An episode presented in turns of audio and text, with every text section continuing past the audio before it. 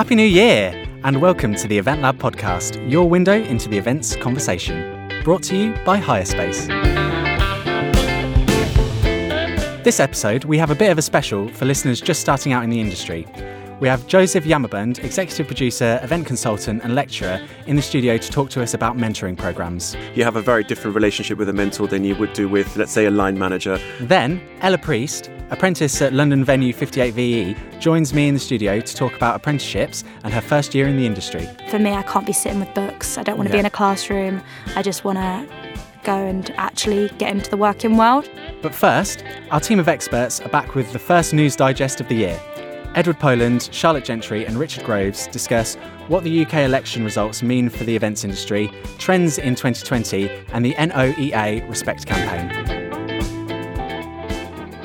Evening, everyone, Evening, Ed. Evening, Ed. and welcome to 2020. New decade. Yeah. New decade, Charlotte Gentry. Hello. How you doing? Happy New Year. Very well, thanks. Fat and happy. Fan happy. Fat and happy. T- tell everyone. I mean, Fat and happy um, because there is a little being growing, and he's growing fast.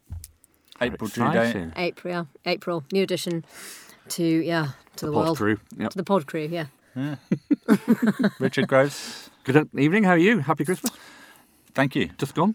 Just gone. Happy Christmas to you. Good break. Yeah, lovely. Actually, it was really good. A you- big, busy December, and then a nice, good ten days off. It's lovely. Smart Group are organising Hospitality Rocks on Um, Friday. On Friday, we've got Hospitality Rocks, which is our Christmas party for the industry. Really good night out. It's the last big hurrah before we all get settled into healthy eating and veganism. And It's a celebration, isn't it? Because for those that don't know it, it's for people in events and hospitality often hardly get a Christmas, right? Or don't get a Christmas party Yeah. because they're so busy working. So this is for them. yeah, it basically it's them to to have a really good time, let their hair down, and just do what they've been watching other people do for the last 28 days. And the ultimate test of every New Year's resolution. Out the window. yeah, straight away. Straight out, Yeah.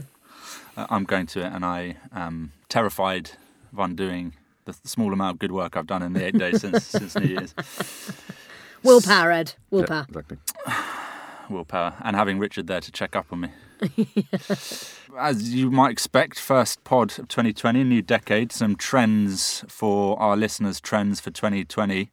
Um, we're going to talk through some of those, but wanted to start with something that looked cool. This, this is the National Outdoor Events Association. They've launched a new campaign to encourage better treatment of staff, volunteers, and attendees at events. So, a new campaign, simply branded Respect, will include a respect charter that events based organisations can sign up to. The aim is for events businesses to demonstrate a zero tolerance approach to harassment of any kind at any event. Sounds like a great thing.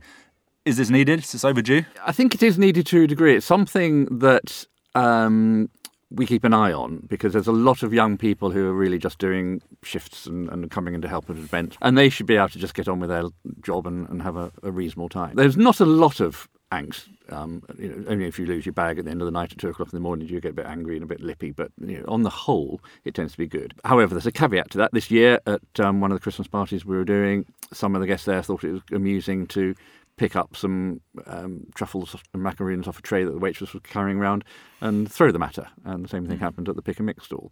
Now, that is not acceptable. You know, that, that girl was 20. She was just doing a shift at £12 an hour, what it was, and just, you know, that was her job. And we reported it to the client. The client took incredibly seriously. The directors all were very aware that that could have been their daughter, who was, you know, just uni as well. And it's just not funny. There is nothing acceptable in that behaviour at all. It's not, you know, it's just very drunken, boorish behaviour. You know, certainly with outdoor events, um, you know, a lot of this stuff is, is fueled by alcohol in, intake, isn't it? And people thinking that it's hilariously funny to to behave in that manner, um, or I mean, even even people just getting overly lippy and aggressive. Um, you know, there are signs all over the tube saying, obviously, don't be aggressive to our staff. You know, there's no reason why it shouldn't apply to um, to event staff. Um, and you know, I certainly wouldn't accept it if anybody was rude to any of our event staff. But and you absolutely, we we do see instances of it of it without a shadow of a doubt. Yes, it's it's just people not used to either having someone help them um, because you know, they don't go to lots of restaurants or whatever it is, and they don't they're not used to people serving them, and they don't quite know how to act. Plus the alcohol, plus all their peer group getting overexcited as well, and it just it just starts getting a bit ugly. And it doesn't happen much, um, but you're absolutely right. It needs to be stamped on quite quickly if it's going to happen. I don't know them well. National Outdoor Events Association. Do you guys know them? I've heard of them. I've heard of them too, actually. Um, but I think it's, I think probably it's quite prevalent in the outdoor events arena because when you're talking about festivals and you're talking about people who have been drinking all day as well as continuing to drink all night, and people being lippy probably to um, stall holders that are serving food and you know people who are clearing stuff up, and you can imagine it would be quite prevalent in that environment. Seems like seems like a good thing. So, National Outdoor Events Association campaign is called Respect. Have a look at that online. Keep an eye out for that. So, event trends. There are tons of event predictions, event trend for for 2020 articles around there. I thought I'd take one of them. This is from uh, Corporate Event News. Um, and I thought we would go through and unpick some of these trends. Uh, are they accurate? Are they how you guys see things? So, number one, meeting and events industry growing at 8% annually. You hear this a lot. Everything is is is on the up. On average, 20 to 35 25 to 30% of overall marketing budgets are being spent on live events. Did you guys see that? I think that's um, fair. I mean, I would question whether or not um, wh- where the statistics actually come from and, and, and where they're based, because I suspect that based on which um, continent or country um, we're, we're looking at, that would probably vary.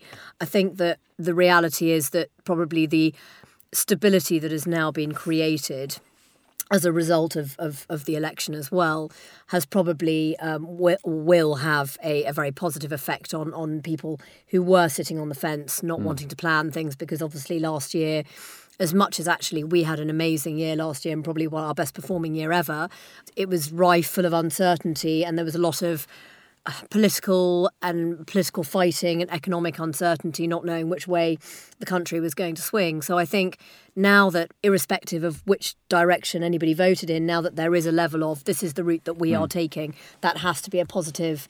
A positive thing. Um, we certainly have never experienced anybody pulling out of um, of, of events based on um, you know the set of circumstances from, from last year, and I think that this year will be a highly positive positive year, and that the growth will continue to happen. The last podcast we did was just on the eve of the election. So, Charlotte, you're saying the election brings sanity, brings stability. Is that the is that because of who won? Is it the nature of the majority? What is it that provides that? I don't necessarily think it's because of actually. Um, I think if you asked many people what they thought about the current leader of the country, there's still a very probably divisive answer to that. Um, but yet at the same time, I think it was quite an extraordinary result, and I think shocked the country actually at how. Um, uh, how significant that result actually really was. um, Conservative Party is probably more attuned to business and industry, and therefore they feel a bit more comfortable that nothing's going to be materially different in taxation and going forward and corporation tax. So I think it's just everybody's breathed a sigh of relief and hmm. saying, "Yeah, brilliant, we can get on with it now, and you know we'll we'll do events." Number of mobile apps created, according to this article, has more than doubled since 2017, and it says this number seems seems very very high. Mobile apps are, are now used at more than 80% of events, and three quarters of attendees will download an event app on average. I assume that must be MICE events rather than social events, because it, must be something to do with meetings because and conferences because it can't just be you know going to a party or a wedding or a Christmas party or something. It it, it seems like an American number to me. it's I mean it's I think that we are still in the UK very behind on on the on the technology actually with the whole app scenario. I find that statistic quite shocking because I think most app um, options out there are still relatively average and not necessarily user friendly. Um, so, um, and certainly with the client base that we've got, we are really still having to hugely sell in the, the the reasons behind having an event app. And actually, you know, if you're gonna if you're gonna buy into having an event app and it's going to cost you five grand to have it, let's say as a round figure, you know, the question is why are we having it? What benefit are we actually getting from it? um, rather than just thinking, oh, the rest of the world's you know buying into having an app. We must have it. Well, what what for? What's its purpose? Um, so I find that stat surprisingly high. I find it really country. high. I think there's loads of loads of great reasons for to, to like to have an app for the organizer for Mm. the organizer and for the and for the delegate, but that seems I mean that, that, that seems ridiculously high to me. I've never been at an event where, where it's been that high. I can't even think. Richard, you mentioned there might be some kind of American types of meetings where it's that high. I can't even imagine. Yeah, because Think of look at- anywhere- Look at an event lab. You know, Yeah. do you do what do people do there? That's a face-to-face event, and Yeah. people are going talking to people. Event know, lab, they, they might pick up their you know their, their details and swipe them or something, or they might do a queue um, number and do that sort of thing. But it, I can't imagine them downloading eighty percent of something whilst on site. I don't think. Yeah, it, it wasn't eighty percent. We, we'd have loved it to be. And it was it was much higher than it was the previous year. We, we went paperless at Event Lab, and, and that really helps. And I think um, and there, there are so many tons of benefits to us as the organizer of Event Lab to having people using the app. I mean. Environmental is, is, just one of them. There are loads of business advantages to getting people to do it, but getting people up to eighty percent is, is is is a real challenge. Well, it, it's an amazing way to capture data. I mean, that's from a business perspective probably the primary advantage of, of having an event app is being able to then capture all of the data that's actually stored within it for after after the event so that you can utilize that you know based on your marketing strategies but um, i think in this country that certainly within the professional services market we're still having to really really sell it in as, as, a, as an absolute must have um, because people are sort of thinking well okay well you know is it come is it difficult to design it? Um, do we really want to spend this money on this particular thing? Is it really absolutely necessary? Um, i would say probably 60% of the events that we're doing we definitely don't have apps for. Well, the, the, the events business is there to generate face-to-face meetings and and, and to put people in a room and, and get ideas or give them enthusiasm to do something new and change direction. I can see the app benefit of people downloading stuff and you know, presentations that people might do or videos or something. Say, you know, if it's now floating around in, in space and you can just pull it down to your phone and take it away with you. But why put people in a room and then just do an app-based thing? You might as well leave them at home and let them do it. I think one thing it can do is, is, is alert people when they're close to a uh, an exhibitor or a piece of content that's relevant to them based on what, what that organizer might know about yeah. them, and it can, can give them alert things like that. But it, it is hard to get people. To, I mean, it's it's to if if it's got the capacity to actually link every single person that's there to be able to have a sort of messaging um, facility, and you've got, I don't know. 500 to 1,000 people in a room, and they and various people want to actually connect with people from different offices around the world, then that's really, really useful. But I mean, we're still just struggling to get people to actually sort of really buy into it. It's not something that we're doing every for every single event that we that we host. So some healthy scepticism remains in, in 2020 on, on, on apps, but um, perhaps came came some way last year. Um, another trend: event organisers increasingly focused on safety and security. I guess that makes sense. Mm-hmm. Security, particularly. You know, we are in a major city. There's things things do happen, as they did in December. It's an uncertain world out there. Forget the political situation, which has settled down a bit here, but globally, we're in an unsettled world, and I think you know nothing has really changed on that basis. Well, and we have to provide health and safety documentation for pretty much every single event that we do. And I think that there's a massive pull for um, independent venues to look a lot more closely at that, as well as just big um, hotel properties. So it's a it's a very hot topic, especially after what happened. There are headlines recently, in the last couple of days, hyperbolic or otherwise, about the World War Three on the horizon. As you say, Richard seems to have calmed down a bit recently. But does that have an impact on the global meeting events industry? Um, I don't think I not necessarily people are knee jerking react, uh, Yeah. to it and then saying we're not going to fly anywhere, but we haven't, we haven't got to that point. You know, it's not like after 9/11 when all the planes stayed on the ground. But um, you know, people are aware, and people are aware of um, security rings and, and you know who's coming and uh, you know wh- wh- how they can get there and how they can get people away and what the public implications are. So it, it's still, it's always out there. But I, I, I think you know globally it's all been going on all the time, and you've, you've just got to be sort of sensible about who you're inviting and how they're going to get in and out. I mean, crikey, if it's not Iran, it's North Korea, isn't it? So, um, you know, you know, it, it's there's always somebody that's that's you know, and, and Donald Trump likes to have a fight with someone. So, um, at the moment, it's Iran he's fighting with, you know, and I don't, I, you know, there's there's instability. You know, there's been instability in Syria for for so many years now, and you know, um, I think that we have to, you know, a bit like Brexit, you have to continue with life as normal because there's always going to be unrest in some part of the world and somebody fighting with somebody else. People no longer simply attend events; they expect to be active participants. That's absolutely 100% correct. The days of just sitting theatre style in a conference room and just listening to death by PowerPoint, I, I think are well and truly over. Lectures and passive observation are out, it says. well, there you go. in. Discussion and active engagement are in. So it's now about breakout spaces, it's about sitting in a round, it's about um, listening to content and being actively asked to participate in that content. Content is king. Connie is king. And here it says some events are now using cameras and facial recognition software to measure sentiment. So are people actually having fun in real time? So instead of uh, whatever it might be, surveys or, or whatever it is to measure uh, me- Blimey. measure engagement and, and entertainment, they, they're, they're, they're big, big watching Gone, you. gone are the days of falling asleep at the back of the classroom, then, clearly. um, I, and I That's think. what I, I hadn't heard of that. Terrifying. It's very Big China-esque, Brother-ish, isn't it? yeah. exactly. So you just have to smile all the time, basically. well, I mean, that's only if the content's going to actually inspire you to do so. So, one of the challenges that we've um, always had is that, you know, we can produce the most exciting experience for a conference that we can come up with. But yet, if the content is inherently dull and, and the people that are presenting it, and, and you've got sort of 15 people in a business that all want to get up on stage and all want to have a, um, a, a go at presenting because they, you know, they think they're the next big thing. That just it's it's a killer, and you have to be able to advise and consult with with clients. Say, okay, well, this is you know the environment and creating the environment is one thing, but actually being consultative about how to deliver the show, if you like, is something completely different. Mm. Yes, the finance director doesn't have to do finance. No, the finance director is actually totally irrelevant in this situation. Hmm. Nobody's interested. Just give us the bottom line of this is our target.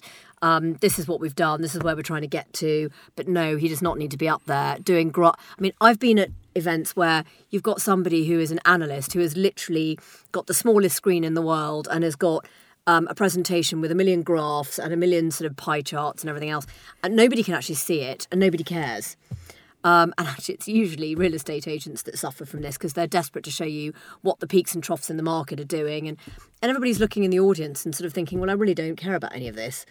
You know, um, get me outside so I can, you know, engage with, I don't know, some piece of software or you know some new gizmo or um, have a chat to a have a chat to a colleague or give me a glass of wine. So that's a unanimous, pr- pretty unanimous agreement. Content. Absolutely. I think I- I, I suspect you're going to unanimously agree with this.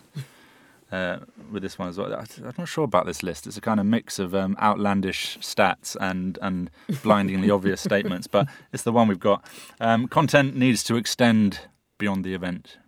Well, I think yes, people are very. That's very important these days because people just don't want someone to come, spend four hours in their presence, and then go away and not think about what they've either learnt or, or take their message with them. And especially if you're trying to sell to them, then that's why the app thing works. That's why the continuation of information flow after the event and, and reminding them why they came and reminding them of the, the points that they learnt and, and taking it on from just turning up on the Monday and then losing sight of that client on the Monday afternoon again. I think it's very important.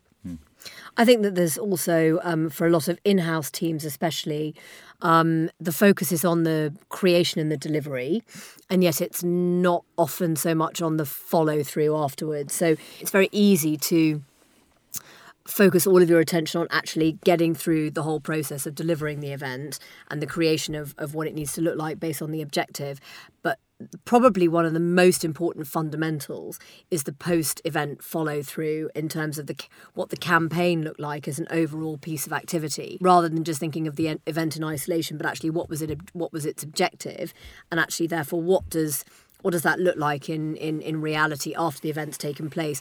What are we trying to achieve? Who are we trying to talk to? Um, what does that messaging need to look like once the event's been and gone? Because it's, you know, you can have 500 people in a room and all of a sudden people have thought, yeah, this is a fantastic event. But then within a week they've forgotten about it. But it's how you keep plugging into those people post event with the content. That No, they'll garnered from be, it. they'll be entertained or educated by someone else the next Well, week. exactly, exactly. What about you guys? Any kind of big things that jump out for you this year that you're? I mean, I guess you you probably sat down with your businesses in January and talked about the focus for, for 2020. Is any kind of big I think that, it's it's it's a lot of it's down to delivery, and and you know a lot of people are talking about sustainability and sourcing, and always do, and mm. it, it's t- almost getting to a wry smile now that people are oh yes, but.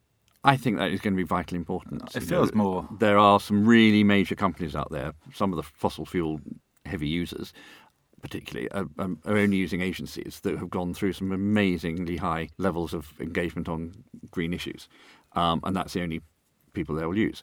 And it's getting more and more important because end clients, consumers, are all asking about it and all being told about it all the time. So it's it's almost like coming back from from the consumer to say, so if we go to this event, what are they doing about the carpet or the drugget or the marquee or the flooring or you know, how much diesel are they using? Because some, because they've been told so much about it in other parts of their lives, and I think. It, it, it can be very easy to be sceptical about it and cynical, but actually it is vitally important, and we're all we're we can't all turn into Greta's, but we can all do our bit. And people are asking us every day, mm. "What are you doing about We've noticed food waste?" Similar thing at Hire Space. People seem to be taking it on both sides of the market, the, the venues and the suppliers, and the and the clients on the other side. People seem to be meaning it when they say it. Well, you can't really you can't really get away from it, and you know it, it's become such a prevalent topic. Um, it's on the news every two minutes as mm. well, and you know everybody we have to all be doing um, our piece um, towards it. Our industry has to evolve in that way, mm. and things have to change. If we're going to pick something to define not just 2020 but the 2020s, the whole decade, do we think this this might be it? Sustainability. And another question for you: What defined the 2010s? The back end of it was political unsta- instability. You know, nothing was happening, and, and yeah. people were hunkering down, and, and the economy was in the doldrums, and it wasn't wasn't great. At the beginning, it was security because a lot have been going on in the first five or six years of the decade. And this year, yeah, I think it, I think this one's a, a long term one. This is not just a knee jerk reaction like health and safety and not electrocuting people at events. This is a proper grown up long term. This is going to be 20, 30 years of engagement. Yes, and I would I would agree with that. I mean, you know, it's it's something that is going to become more a, a bigger and bigger and bigger topic. Um, how that develops over the course of time and how more products uh, developed actually will continue to be quite interesting to see how that um, evolves. Um, you know, you've got a, a, younger generation of individuals who are heavily involved in um, in sustainability anyway, who work within our within our sector, who are vegan, who are not drinking, who are um, heavily supporting the environment, um, and those individuals will progress th- their careers and it will just become second nature to, to businesses to, to behave in a sustainable mm. fashion. So, yeah, I definitely think that that's a major, a major theme. Great. We're out of time. Listeners, oh. if you have any questions about this topic or anything else, send them in, eventlab at hirespace.com. We will always endeavour to answer them on the News Digest. We will be back in two weeks' time. Thanks, Charlotte. Great to see you, Ed. Great to see you. Thank you, Richard. Thank you, Ed. Thank see you, Charlotte. On, see you on Friday. Thanks, see you Friday. Hospitality rocks. No snitching. I'm watching. I hope you all enjoyed the first News Digest of 2020. Next up, Joseph Yamabund and I discuss mentoring programs. Joseph, thank you for braving the cold and coming in to have a chat with us. Pleasure. Good to meet you, Joe. Have you come very far? Um, I haven't actually. No, I've just come from Islington today. Well, that's that's still that can still be rough at rush hour. It's okay. It was just before rush hour, so we're all good. Um, so you've come in to talk to us about mentoring programs, um, something we've touched on in a couple of episodes recently, um, but something we definitely want to go into in a bit more detail.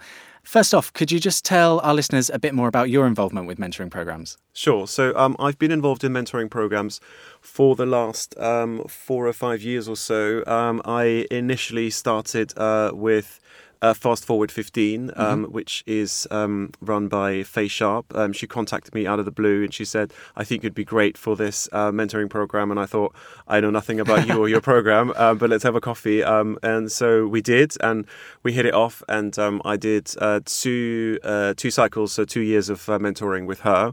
And off the back of that, um, I got involved with a couple of other mentoring programs, one of which is Elevate which um, is run by a couple of friends of mine, um, Max and Mel. Um, and then also recently, through my involvement of the Event Academy, um, I also mentored a couple of their younger students mm-hmm. as they were transitioning from one course to another. Um, we felt that they needed some uh, some guidance um, and that's uh, where I came and um, just helped them just to get them ready for their next course. Okay. Um, would you say you sort of took to the role of mentor quite quickly, or was it an adjustment? It was quite a natural transition from, I guess, having managed teams in the past or managing teams to looking after the needs of an individual who isn't necessarily directly connected with me, um, which obviously put me at an advantage that um, I don't really know the ins and outs of their business and you know mm-hmm. and, and how they work, etc. And I kind of come in as an outside voice to support them and to um, to advise them and to mentor them. You come from a background in fashion yes. events. Would you say it's a bit of a baptism of fire? Working in the fashion industry. Uh, and the events industry both at the same time? For me, you mean? Yeah. Uh, yeah, I mean, I, I, kind of slipped into the event industry um, as a very fortunate aside. Um, I wanted to get into event production and um, I uh, was offered an internship at Inca, and through that, by default, I did a lot of fashion shows. I worked on London Fashion Week events, um, and all of that was great. And I guess looking back, uh, there probably was a moment of baptism with fire, but I took to it and I, I loved it, and obviously that's why I'm still in the industry. I think a, a lot of films like uh, The Devil Wears Prada and uh, Ugly Betty kind of spoiled the reputation that it had for uh, for, for, for people just starting out in, in their career, and that relationship that mentors have with, with people starting out. Would you say that's sort of completely false? Uh, it's not completely false. It's also not completely true. yeah. um, obviously, the film is uh, is fiction, but it is also based on on reality mm-hmm. and on real events. So you can kind of take from it what you want. Uh, of course, from the outside world, it might look one way, and on the inside, it could be that way too. But um, my experience in the fashion industry um, has mostly been very positive, and uh, some of the people that I've worked with very closely, um, may, they may appear from the outside to be perhaps you know scary, dominant individuals, but actually, Cruella de Vil's. uh, yeah, no, they've been great, and they've been you know really hands on, and they've been. Um, you know, very caring and also, I guess, mm-hmm. mentors, you know, in, in some shape or form. And certainly people that I look up to still. And a, a, few of our listeners might even be looking to sort of like looking into maybe joining a mentoring program. And I think probably a, a question that will be at the forefront of their mind is what effect uh, having a mentor has on your career progression.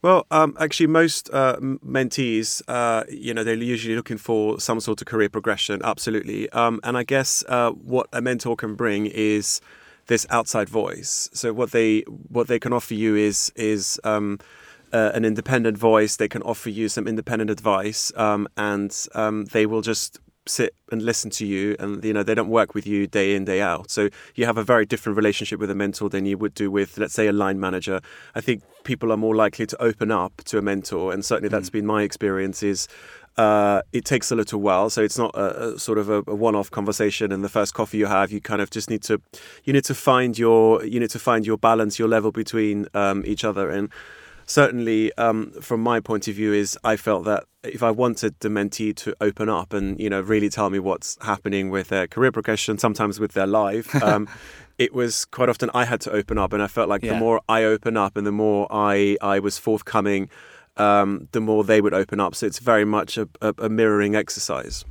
And on, on the other side of a coin, what would you say it takes to be a good mentor? Um, you have to be a really good listener. Um, so uh, that's that would be number one. I think number two is also having the patience um, because quite often, um, you know, I would be talking to someone who just doesn't know what they want and don't know. It, they they come to me or they would come and say, "Oh, you know, I don't have, I don't feel like I have enough confidence."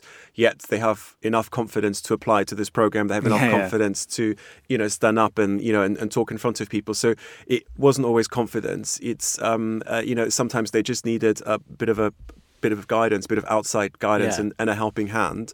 Um, you know, just to tackle some of the internal issues. And I think once you once you're in a difficult situation at work, and whether that's to do with your career progression or an issue with a line manager or, or you know somebody that you're line managing yourself, I think it's just important. Um, uh, to you know, for me as a mentor, not to be connected mm-hmm. to that, and just to be completely, um, um, you know, have a unique voice, you know, be a complete outsider, and just offer my advice, but um, not necessarily um, I guess the ideal way for me to do it is to guide someone to an answer. So rather than me yeah. telling you, oh, this is what I think you should do, is have a conversation, you know, and then by the end of that conversation, get them to think about various different outcomes. Yeah. And to then think, oh, okay, well, maybe this is this is the right way for you to do it. And, and I, I, I would always try and finish a mentoring session with, you know, some kind of homework, something mm-hmm. for them yeah. to think about, rather than them walking away with the problem solved. Is actually them walking away with the tools to to to solve the problem themselves. And a lot of people say, um, you know, when when everything's going really well with your career, like something you should always be looking to do is is to teach others, and it's it's a way that you can sort of further growing yourself. And um, would you say you've gotten a lot out of it as well? Yeah, I think so. I mean, obviously, once I started mentoring, at the same time, I also um, started lecturing, and I've certainly been involved with uh, you know students and younger people a lot more. And you know, certainly, um, I've learned a lot along the way about myself, and you know, realizing how much I know. And I think once you're once you're in the job, you kind of just get on with it and you kind of just go from day to day, from project to project. And then only when you when you really stop and you sort of explain to someone else what you do in great detail and you're trying to help someone else resolve an issue or resolve a problem, then um, you realize you've gone through all this already. So mm-hmm. uh, you know you're, you're you're much better equipped to help with that. Yeah. And um, I mean, obviously, you, you get a lot of out, and and the the mentees can get a lot out of it as well. But um, do you think it's something that the events industry, like as an industry, should be supporting? One hundred percent. I think there probably isn't enough of it, um, and I think. Um, it should get more support and recognition, and I think there definitely is room in the market for um, you know more mentoring schemes, maybe even more targeted mentoring schemes. What do you think is needed to run an effective mentoring program? Uh, from a mentor's point of view, um, I think it's structure. I think mm-hmm. it really helps um, to have a really clear structure that runs, you know, from day one to you know to the to the graduation day. I think it's really good to have some sort of structure.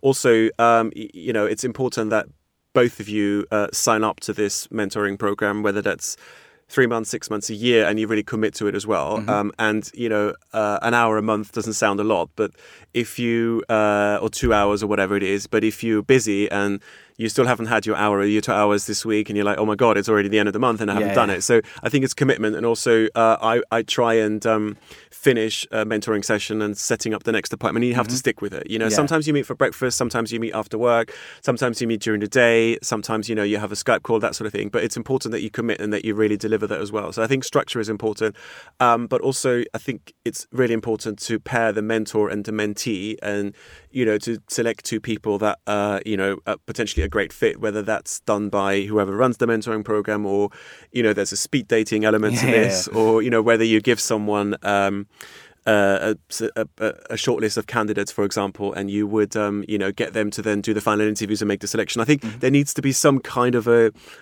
some kind of a, a, connection between the two people. I think it's hugely important that there is, um, uh, you know, some chemistry, you know, and whether, you know, in the past I felt that, you know, I could maybe help with one thing or I could help with another thing and you know I look at someone and I say oh you know I I'm I feel like I'm I'm not able to be creative enough. And then I was thinking well how can I do that? That's kind of a challenge for me is yeah. how can I help them be more creative? So um, but I think it's just also just chatting to to people and you know just being aware of you know what their needs are and uh, you know whether I can even give them enough as a mentor whether you know i i feel like i have enough to give to that particular person because i've also had an instant where someone went oh you should really you know this, this girl is perfect for you and then uh, we spoke on the phone and i thought no, I, I, yeah. I, don't think. I actually think she's probably too advanced for me. I think she she doesn't need me. Mm-hmm. Um, I think she needs you know someone who who has run their own business successfully for years. She doesn't need me. Um, so uh, I went with someone different. Okay, so matching people up is really matching. I think right it's really person, important. Uh, yeah. So you're a company and you've decided that you, would like to be a part of mentoring programs, but you don't really know where to start. What's a, what's a good way of getting it going? As a, mentor or as a, as a the mentoring Someone program? who organises the mentoring program. Uh, I think uh, talk to people in the industry, and mm-hmm. I think before you embark on a mentoring program, and it's like this is what I'm going to do. Is I think do your field research and actually find out what's needed and what yeah. what is it that people want. You know what we just spoke about a moment ago is you know yes it's needed, but what exactly is needed. So I think it's important to go out there, speak to people, and maybe find your specialism. You know you mentioned the plumber, you know, and you know the lawyer. So obviously these are highly specialized people. So you know maybe there is one for fashion people, or there is one for um, you know venue salespeople, or yeah. there is one for people who want to do private events, all of that kind of stuff. I think it's it's you know being specialist. Um, I think is really key. What's the one thing when you were a mentee that you wish a mentor had told you? Worry less. I think that's the most important thing. I, I worry too much about everything. Um, and I wish someone told me, don't worry about it too much. It's going to be great. Which is what I try and tell people all the time. All right. Thank you so much, uh, Joseph, for coming in. Good really appreciate it. And uh, looking forward to seeing you again. Thank you. Next up, Ella Priest is in the studio to discuss events apprenticeships and her first year in the events industry. Ella, thanks so much for coming in. Thank you for having me. No problem. How was your New Year's? So I was in Tenerife for New Year, so it was lovely. I was in the heat, 28 degrees, down the seafront, cocktails. So I can't really complain at all. Friends or family? Family. Ah, nice. Yeah, it was lovely. Nice to get away for a bit. Brilliant. And, and does that mean that your New Year's started a bit ahead of the UK or was it a bit behind? It was actually the exact same time. Oh, no way. I Okay. know, so it's really easy. Can say Happy New Year's at the same time as everyone. We were ah. in Abu Dhabi last year, so Oh, that was just really confusing with all the timings. So um, we thought it would be brilliant um, to have you on um, because there will be a lot of our listeners that are sort of like looking for apprenticeships, maybe thinking about apprenticeships in the events industry, and we thought it'd be really good to hear from someone who's who's been doing it for a year. You've been working at uh, 58VE E for about a year. How's it been yeah, going? it was a year yesterday. It's been amazing. Can't fault them at all. It's been a great experience. I've learned so much. Highly recommend doing an apprenticeship to anyone who is thinking about it. Did you find it difficult to find apprenticeships in the events industry? Were you looking for a while? It does take a while to find the right one, I think. I wouldn't say it was particularly challenging. It's kind of finding the right one for you. And there's a lot of competition as well. Particularly for me, I went to um, the actual JGA groups, which is like the training provider. Um, when you see how many people are going for the same ones, it gets a bit intimidating at points and you're kind of going against different people. But it wasn't difficult as such. I think once you find the right one for you, then you can kind of go off that. And and what made the one at 58V sort of stand out for you? So I didn't really know what I wanted to go into. There's so many different fields and events, and for me, I had no clue about any of it. All I knew is that I wanted to organise events. So going from agents to like venues and being client side, I had like no clue about any of that. So I had to really do my research beforehand. Um, and I went into different interviews in all three of them.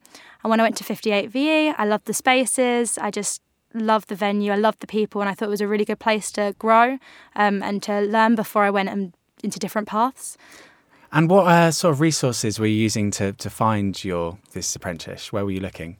So I was looking uh, mainly on the apprenticeship government website, um, which comes up with loads and is really handy. You put your CV on there, anything about you, like hobbies and stuff like that, and you get to talk to different people. And then people can contact you, or you can contact different people and apply for their apprenticeships.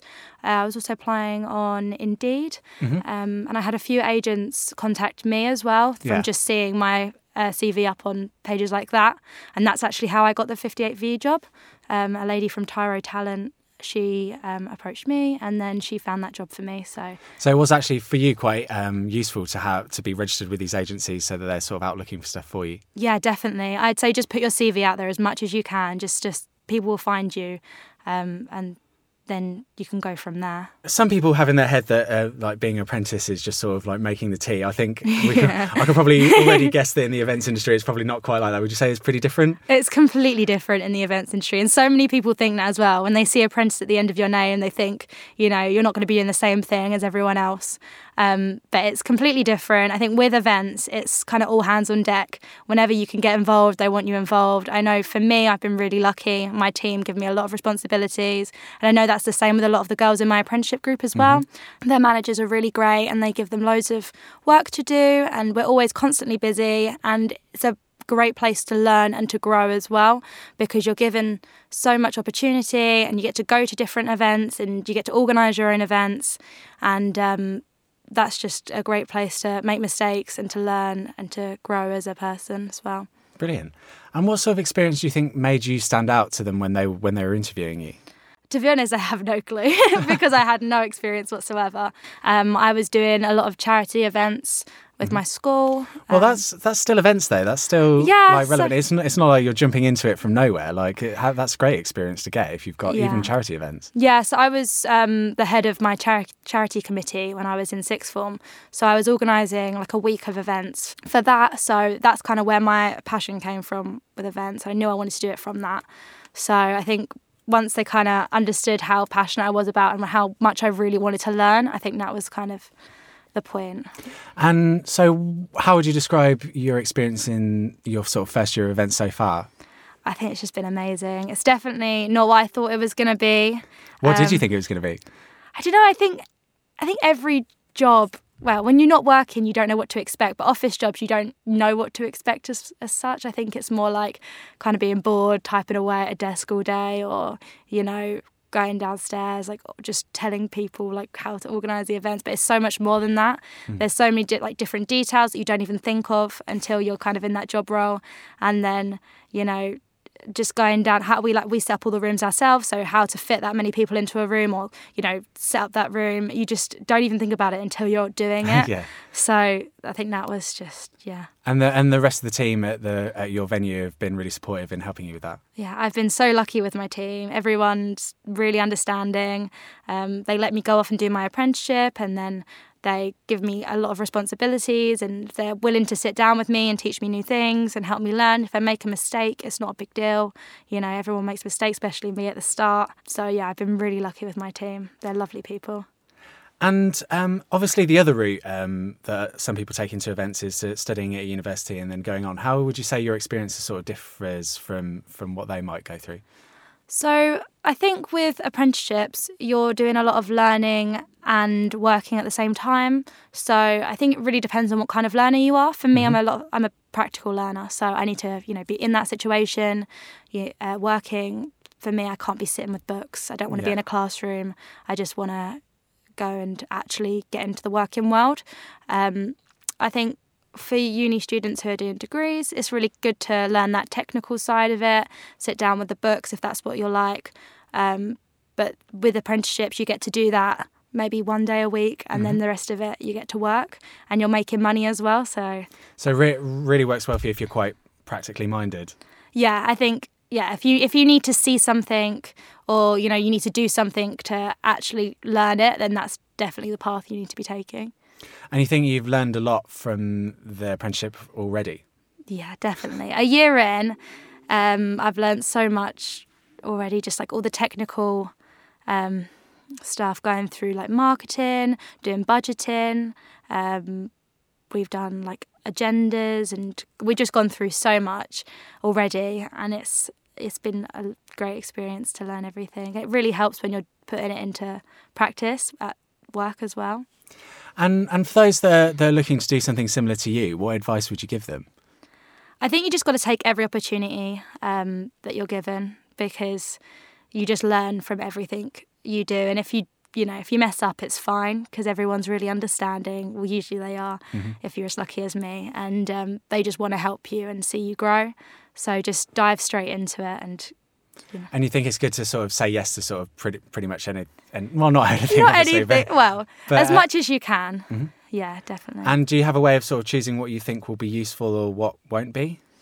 Um, I do talk to my manager, my colleagues a lot about different opportunities to come up. I say, do you think this would be good for me? Because obviously they've got a lot more experience than me. But initially, I'd just say yes, I think, to most things. Any events that come up, I always register, get my name on the list, go to different things, meet new people. Because you never know, meeting new people can get you down different paths and like new opportunities. So, yeah, we try and attend everything we can and do everything we can. So, Brilliant. And what, what do you think will be the next step for you um, in an ideal world? Yeah, I well, ideal world. I'd love to stay in events. So whether that's venue or going to something different, I think it'd be nice to experience a few things, Um, and then eventually I'd like to continue doing events. Maybe start up a company or something like that. So big dreams. But Fantastic. Well, I wish you all the best with that. I hope it goes Thank really well. you. Sounds like you've already made a really great start. Um, and thank you again for coming on and talking to us. thank you for having me. While we're waiting for news on Event Lab 2020, you may be interested to know that Event Lab run a series of smaller events throughout the year. If you're interested in finding out more, go to eventlab.online and sign up for our newsletter. There will be a link in the show notes below. If you enjoyed the show, make sure to rate us on iTunes and Stitcher on the podcasting app of your choice. You can follow all that we do on Twitter and Instagram using the handle eventlab underscore online. If you'd like to get in contact with the show, you can email us at eventlab at hirespace.com. Thanks for listening.